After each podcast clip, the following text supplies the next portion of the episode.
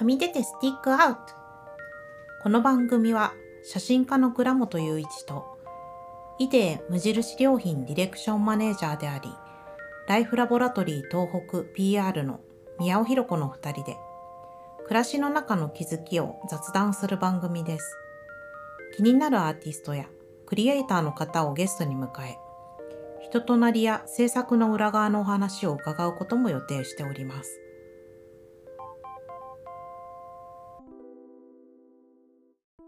では始まりました。はみ出てスティックアウト、えー今日から倉本さんと宮尾で、えー日々の気づきの雑談なんかをやっていきたいと思っております。倉本さん。はい、こんばんは。こんばんは。えっと写真家の倉本雄一です。皆さん、初めましての方多いと思うんですが、うん。えー今回はね、あの宮本さんと今回はっていうか今後今後ね 別にあの今後あの二人この僕と宮本さんの二人であの、うん。ラポッドキャストをねそう。うん。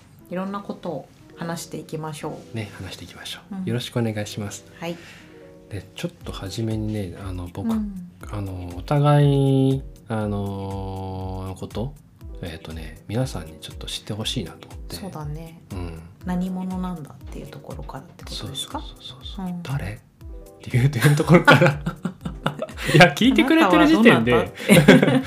聞いてくれてる時点でね、うん。ある程度知ってるとは思うんですけどね。はい。まず宮尾さん。うん。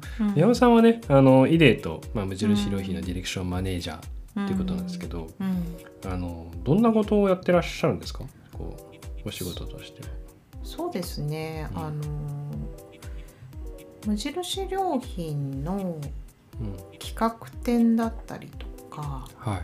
芸術祭みたいなうんうん。アートと文化をあの伝えるっていうところを、ま担ってる部署がありましてうんでそこのチームをあの統括をしているんですけど、うんまあ、同じチームでイデー事業も見てみいてはい。そのイデー事業の、まあ、商品開発だとかお店のじあの運営だったりとかうん。販促だったりとか、まあ、大体のことは見てるっていう感じですかね。トータルでね。そうね、うんうん僕もあの前までイデーであの働いてうんうんいて、でその時に僕は宮尾さんと出会ったんですよね。出会いましたね。懐かしい。懐かしいね。あれ2年前なんですよね。もうそんなに経つんだね。そう。うん。2年前の夏。なんか。ドラマティックです、ね。うん。くせえですね。あのそう2年前に、えっ、とねイデーの、うん、うん。えーライフイン企アーがねありましたね。ライフアートエキシビジョン。エキシビション。はい。そうなんですよ。その時にね、あの僕もイデーでイデー東京というお店でその当時。うん働いていたんですけど、うん。えーそこで SNS を担当していたのでなんか商品というか、まあ、あのオークションのね、うん。はい、ライフインアートのなんかエキシビションの一環で、うん。あのオークションがねありましたね。ありましたね。うん。その時にあの、うん。えーまあ、撮影とかもやってたんですけどその中で、まあ、オークションとはちょっとまたちょっとね違う部分で、あの撮影する要件があってそうね。サテライトの企画があったんですよね、販売のね。でその販売の企画をうん表現するのにイメージビジュアルが必要でうん。で、まあ、当時写真をあの撮れる子がうん。井出東京にいるという話を伺い、そうなんですよね。2人は出会いました。懐かしい。それが懐かしいね。2021年の夏でしたね。うん懐かしい、埼玉のとある場所にね。とある場所にね。うん、もうあの僕その時すごい緊張してて、うん、あのその時ねあのイデーのディレクあのディレクターである宮大島さんうんと、あの初め2人で行くって聞いてて、うん。あ大島さんと2人で。何話そう何話そうかなみたいな。大島さん優しい方だから、うんあのいろいろ話あの聞きたいなとか、うん。あのそういうのがあったんですけど、うん。あそんな2時間ぐらいかな移動時間、はい、東京駅から大島さんのボルボに乗ってっていう。そうですね。車でね、うん。あの物のね運搬とかいろいろあるから車で行ってましたねあの日は。言ってましたね。うん。でそこであのその後であの宮尾さんその時に僕お名前とうん。顔が認知認識できたんですけどうん。宮尾さんが、うん。えっと一緒に来られるよっていうのを、うん。あの宣伝反則チームの方から聞いてうん「えこんなもうイデのトップクラスの2人と僕が一緒に行くんだ。何喋ろうかな」ってすごい考えたんですけど。間が持つかとか。ななんでなんでそこまで考えなくていいってよかったけど、うん後々ね思うとね、うんまあ、それで、あのーうん。本部のあのうん仲のいい先輩に、うん。あの相談をしてうん「何喋りますかね?」みたいな相談つっても「いや倉本君別に喋る必要ないと思うよ」っていうので「ああじゃあ気楽に行こう」っていうので、うんうん。はいあのーそこで宮尾さんと出会って、うん。あの道中ねこう大島さんと宮尾さんが喋ってるとことかたまに僕も参加して話したりしてるうちに、宮尾さんが自然が好きだったりとかうん。うんあとあの山登りをね。そうそう。そう。山登りが趣味です。山登りを趣味なんですよね。はい。最近もね登ってらっしゃいましたね。そうあー今週来週か。はい。また一日お休みいただくんであ来週？山に行きたいと思っておりったですね。ます。どこ行くんですか、はい。山？まだ相談中ですけど紅葉を拝みに伺いたいと思っております、もう東北いい感じですかね。そうだね。ちょっと東北の方が、うん。うん、始まってるんじゃないかなと思いますね。ね。うん。まあ、倉本さんもあの写真が自然をテーマにしている写真があの、ね、多いので。は2人とも自然好きっていうところでねいね。結構話が合いましたね。そうなんですよね。うん。もうあのーで車に乗りながら山が見えてくるとやっぱなんかうん。気持ちが上がるっていうか、うんあの仕事っていうのを忘れて、ああなんてあの日すごい天気良かったんですよね。なんかね、うん。あのとても良かったですよね。良かったですね。山を山を拝めましたよね。埼玉の山を。埼玉の山々を。うんとても良かった、うん、よかった。そこでこうあの自然が好きとかっていうので、うんうん。あの宮尾さんに対する僕の中の仲良くなりたいボルテージが上がり、あのなんかいらっしゃるたびにお店に？あのすごい宮尾さんあの、うん。いろんなお店にラウンドって言ってあの、そうですどんな感じねっていうのでね。ううん。んそこでこう会って喋るっていうのが僕の楽しみのうん。一つでもあったんで、うん。あのいらっしゃるたびに「あこんにちは」っつってうん。話をしてありがたいですよ。あの迎え入れていただけるのを、うんまあ、展覧会の話もねすごい丁寧に説明をしてくれて、うん。あの理解もすごく深めることができたし私にとってもすごいいい時間だなと思って、あありがとうございます、うん。で東京に行くのはすごい面白いなと思ってましたね。ありがとうございます、うん。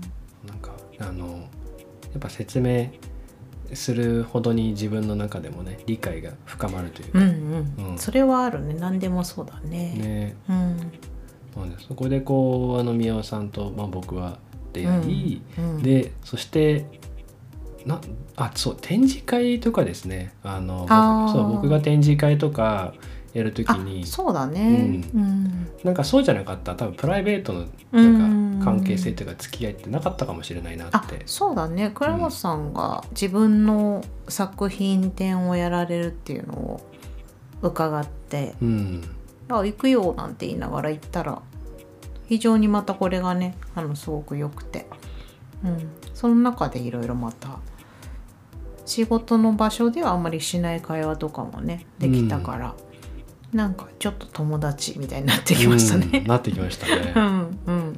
こうなんか僕,、まあ、僕の特徴なのか、うんあの仲良くなるまでにすっごい時間かかるっていうか、うんあの知り合ってからうん親しくなるまで、あの心の壁がねあの何層かあそうなんだ。あります。へは。なんかああんんまり感じなかった。それ多分なんか宮尾さうんん大丈夫みたいなのが自分の中でなんか出てきあると、うんあの結構その壁をスムーズに自分で突破したんだ。はい開いて 開けてくれたのね開けていけるみたいななるほど。はい、うんうん。宮尾さんこうお話もねあのよく聞いてくださったりとか、うん。あと質問っていうかこう関心持っていただいてるのも常々感じていたんで、うんうん。それもあってね。関心ありますね。ありがとうございます、嬉しいぞわざわざね去年もあの、なえっと秋かな？うん。止水で、千葉の止水でそうですね。うん。行きましたね。そうなんですあよのギャラリーもすごく良かったね。よかったですよね。う、ん。すごく素敵なギャラリー。まああのあの時思ったんですけどギャラリーも素敵だったけど駅からギャラリーに行くまでがまたうん。良かったんですよね、うん。緑がたくさんあって、あれ楽しいですよね。あれは上がりましたね。う、ん。うん。私はちょうどその時緑のワンピースを着ててそうそう。倉本君が撮ってくれたんですけど、はいろいろ上がりましたねあの道中を。うんよかった。でそのなんか展覧会を構成する道中っていうのも結構大事な要素なんだなっていうのをねあの時なんかすごい思ったうん。記憶がありますね。うん。なんかもうすでにその始まってるっていうかね、そうそうそう思った。うん、千葉の、うんえっと、止水町にあの曲がり屋ギャラリーっていう、えっとうん。あの酒蔵の飯沼本家さんの、えっと、併設のギャラリーがあって僕そこで個展をさせていただいたんですけど、あのねあのアートディレクターの坂本智子さんにお声かけいただいて、あの開催をさせていただいた時にも宮尾さんお越しいただいていて、でそうその道中でねあの緑がそう。とてもいい。とてもいい、うん。うん。なんかあとあの里山っていう空気感がね、うんうんうん。いいんですよね。よかったね、うん無人駅降りてうん。そう初めからいいもんね。その駅に降り立った瞬間からね、うん。結構視界も開けてたしうん、坂道を登っていくんだけど、うん。そこに緑がたくさんあって、うなんん、かこうキョロキョロしながら進んでいく高揚感みたいなものがうん。ありましたよね。なんかうん。本当半2時間ぐらいですかね宮尾さん。の近くだと。あそうですね。電車の結構遠かったですね。今思うと。なんかちょっとした旅行に近かったのかなって、うんうんまあ良かったですよ。うん、なんかそういう。甘酒飲んだね。甘酒飲みましたね。甘酒美味しかったね。美味しかった。あそこのすごい美味しかった。美味しくて、いろいろね甘酒を飲みながらはい。いろんな話をした記憶がありますね。ね。そこでも私たちの仲は深まりましたね。深まりました、うん。共に甘酒を飲んだ仲みたいな。そうですね、はい。甘酒を飲み展示について語る、うん。なんかそういうなんかちょこちょこあうん。の積み重ねで、そうだね。うん。うん。こう今回のねあのポッドキャストっていうのもなんか僕自身もあの、えっと2年ぐらい前からラジオポッドキャストやりたいなっていうのはあったんですけど、なんかどういう方向性でやるとかなんかそういうの固まってなくて、うん。とりあえずあのスタンド FM っていう、えっとスマホ1個でできるようなうん。あのネットラジオ配信とかもやったことあったけど、なんか一人でやるんじゃなくて誰かとやりたいなってずっと思ってたんですよ。ご自分ではね表現の手段として使われてましたもんね、で。も会話しながらやるのとはまた違いますかね、えうん。さんはどこでこうやりたいって思いになりました？私はそうですね、まあ、自分自身が結構ポスポッドキャストを聞く機会が多かったりして耳から入る情報っていうのはあの非常に心地いいし、うんうん。うん、なんかそういう媒体で自分も何か表現できたらいいなってこうおぼろげには思ってたんですけど、うん。ん、ポッドキャストをやりたいっていうよりはなんか誰かと話をうんする発信の機会が欲しいなっていう感じかな、なんかテーマの話をしてったじゃないですか、はい。これをやるにあたって。うん。でそのテーマを考えてる時に、うん。やっぱり今の、まあ、仕事の、うん、絡みからいろいろ考えてることがあったんだけど、はい。まあ、たくさんクリエイターの人とかアーティストさんとかに、あの出会う機会がありがたいことに、まあ、多い仕事なんだよね今の仕事がね。うん。でそうなった時にうん仕事の本業のところでは、まあ、その人たちの成果物っていうものが見えてくる機会がほとんどで。うんそれによるお客様の反応とかをまあ、見ることができることに喜びって感じるんだけどうんそこに至るまでの経緯とかうん。実はそこではあんまり語られない苦労とかうんうん。普段作家さんたちが考えてることとかうん。あとは私たちと作家さんやクリエイターさんとのあの関係性とかうん。なんかそういう話ができる場所があるといいなっていうのをなんかぼんやり思っていて、ううん。んでいろんな手段があると思うんだけど、うん。まあポッドキャストはそれをライトに会話できるいい場所かもしれないなっていうのはなんか思ってましたね。うん。うん。うん。うん。うん。そうですね。うん。それもやっぱこうアートに触れるきっかけが機会が増えたっていうのもあるんですかね。感じるようになったのは。前からありました、うん、前からですかね。前はあのーこの仕事に就く前はものづくりの仕事にかなり長く触れていて、うん。そこでもあのデザイナーの方たちとか、はい。まあたくさんこう自分で何かを生み出す人に触れてはいたので、うんうん。まあその頃からなんか思ってましたね。うーん。うん。自動では物は生まれないから、ね。ん、そこに関わってくれるたくさんの人がいてうんデザイナーさんもそうだし、うん。まあ、イデっていうフィールドでは一点物のアート作品っていうのは非常に大事だしうん。無印良品にはない要素だったりもするのでうんうん。イデにを見るようになってからよりアーティストさんとの関わりが増えたかなというふうに思いますね。うんうんううん。ん結構クリエイターさんとねまたアーティストクリエイターとまあ二分する必要もないですけど、うん。こうやっぱ分けていくとプロダクトと,、えっと一点物の作品あアート作品とのこう、違いであったりとかなんかどっちがこう高い低いでもなくてうん。なんかやっぱあの僕もあの会社で働きながら自分が手にしてるものとか使ってるものうん。それが大量生産品でもうん。作家さんがもう生活と人生かけて作ってるものとかでも、うん。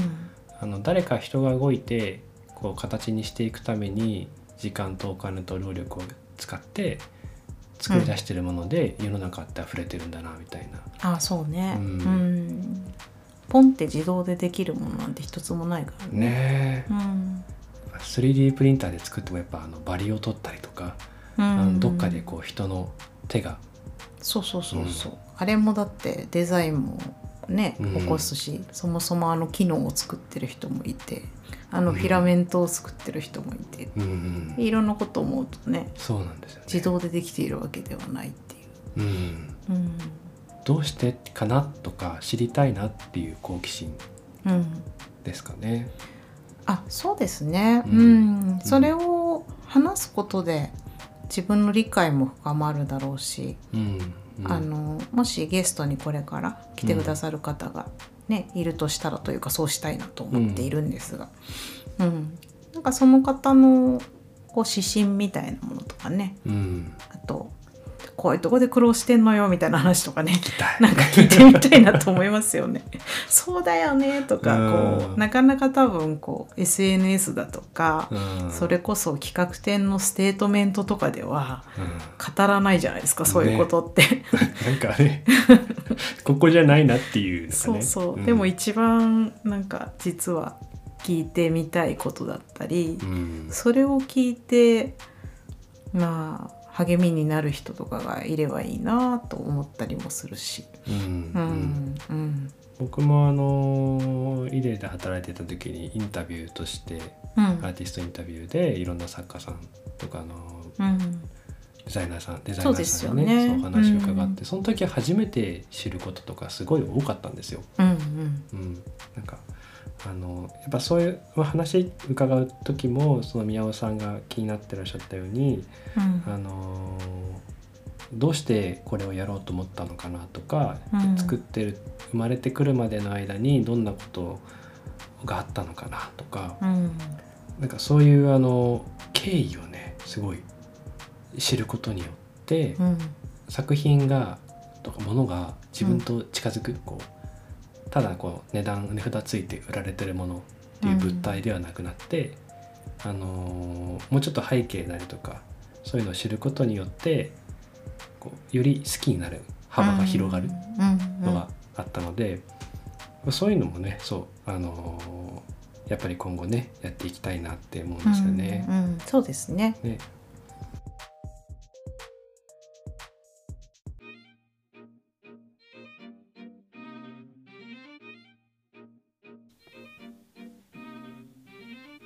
初めての配信お聞きいただきありがとうございました。今回はまず私たちを知っていただこうという内容でした。次回はみおさんと何に疲れるのかとどうやって疲れを解消しているかについてお話をしていきます。来週のハミストは11月10日金曜日夜8時配信予定です。どうぞお楽しみに。